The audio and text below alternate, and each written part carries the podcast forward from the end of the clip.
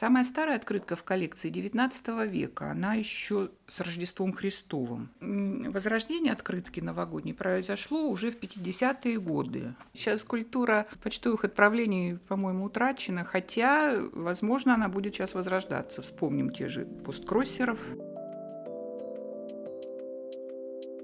Какой Новый год без поздравлений? Но что делать, если человек, которому хочется сказать теплые слова, находится далеко, а интернета или телефона нет? Можно отправить ему открытку. Ольга Плюснина собирает новогодние открытки со студенческих лет. Ее коллекция насчитывает около 2000 экземпляров. Это зайчики, белочки, Деды Морозы и пейзажи. В новом выпуске подкаста «Простой звук» разбираем старый чемодан с открытками и погружаемся в новогоднюю атмосферу. Все началось в детстве. Представьте себе такую картину. Заснеженная заполярная деревенька, на самой восточной оконечности Кольского полуострова. Деревня называлась Паной, деревни уже давным нету, топится печка. На деревянном полу сидит маленькая девочка четырех лет и разбирает огромный чемодан с открытками. И запомнилась мне тогда одна единственная открытка. На ней был изображен зайчик.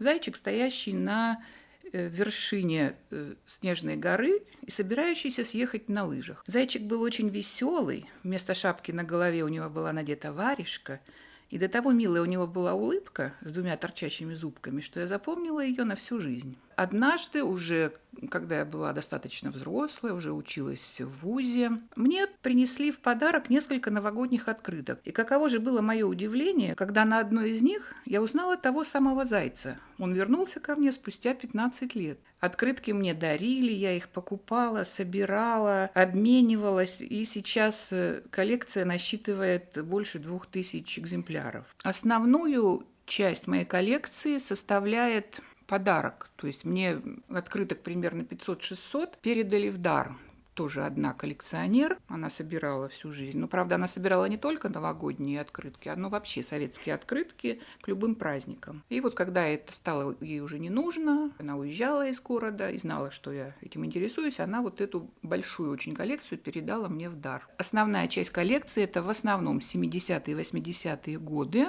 И потом э, я и сама покупала, и обменивалась. И дарили мне те, кто знали, что я собираю. И даже из-за границы привозили. Но сейчас есть вариант покупки и обмена по интернету. Этим я пока не занималась, но, видимо, начну. Многие открытки подписаны, но я, как правило, сообщения не читаю, особенно если это от других людей. Они и с марками, и со штампами Почты России, или как она раньше называлась, Почта СССР. Самая старая открытка в коллекции XIX века, она еще с Рождеством Христовым. Она вся потрескалась от старости. А основная часть, как я вам сказала, это открытки 70-х, 80-х годов, но есть и открытки 50-х, 60-х годов.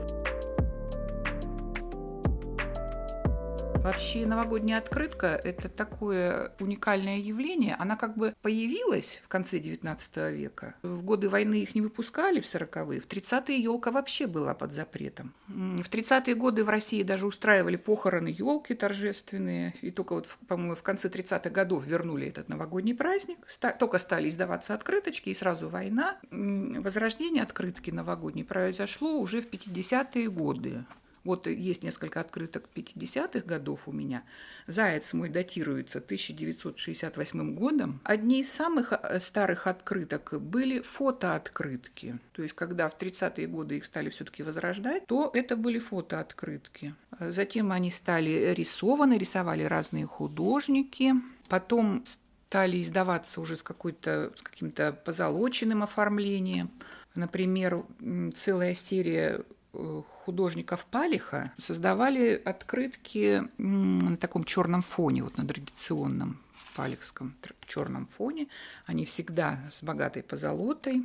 Это уже открытки 90-х годов, и 80-х палих. Художники прямо сериями рисовали э, открытки на новогоднюю тематику. Например, самый известный – это художник Зарубин. Самое интересное, что у него ни один сюжет никогда не повторяется. Вот сколько у него этих зайчиков и белочек, больше ста у него сюжетов, и ни один не повторяется. То есть все эти веселые зверюшки, зайчата, бельчата, они все время что-то делают, э, резвятся под елкой, фотографируют друг друга, вот играют на музыкальных инструментах. То есть фантазия у художника просто изумительная. Одним сюжетом, излюбленным на новогодних открытках, является, конечно же, Дед Мороз. Дед Мороз всегда очень занят. Он работает сварщиком, все время звонит по телефону, разносит почту и все время перемещается на каком-нибудь транспорте. Это и самолет, и сани, аэросани, ледокол и даже ковер-самолет.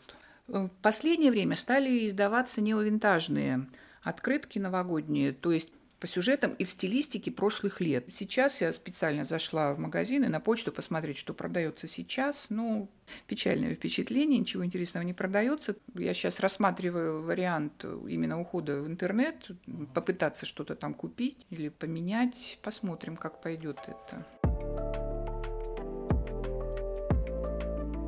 Моя коллекция – это мое счастье, моя отрада, мой уголок души и всегда приносит мне очень много счастья, когда вот накануне Нового года мои открытки каждый год всегда кому-то оказываются нужны. Кому-то надо сделать выставку или какой-то сюжет создать, и я всегда с удовольствием достаю эти, короб... достаю эти коробки, достаю эти открытки, перебираю их и всегда получаю очень много радости. У меня была несколько лет назад персональная выставка в художественном музее. Сотрудники подошли очень интересно к отбору открыток. Они отобрали не по сюжетам, они отобрали по художникам. Ну, то есть они подошли с научной точки зрения, и размещались они в таких э, планшетах, которые висели на стене. В каждый планшет было размещено, по-моему, 6 или 12 открыток все было подписано, и люди даже за деньги ходили на эту выставку. Большой популярностью мои открытки пользуются, конечно, у нас в библиотеке, когда надо сделать или оформить какую-то новогоднюю выставку.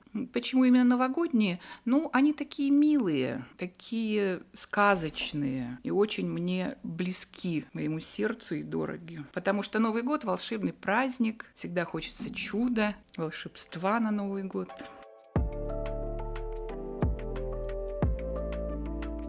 Сейчас культура почтовых отправлений, по-моему, утрачена, хотя, возможно, она будет сейчас возрождаться. Вспомним те же посткроссеров. Это было бы очень хорошо. Люди, да, немножко устали от этой тотальной цифровизации, хочется чего-то теплого, то, что можно потрогать, полистать, да, вот аналогово. В этом есть своя прелесть. Я помню, как в школьные годы было модно переписываться с друзьями из соцстран. Тогда эти адреса как-то доставали. Когда я получила первое свое письмо из Югославии, от девочки, которую никогда не знала. И там были какие-то марки, какие-то картиночки, все это было с таким налетом Запада.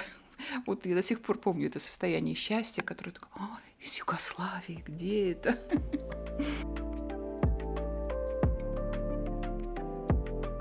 Все выпуски подкаста «Простой звук» доступны в нашей группе ВКонтакте. Для вашего удобства новые эпизоды также выходят на Яндекс Музыке, Spotify, Apple и Google Podcasts. Оставайтесь с нами!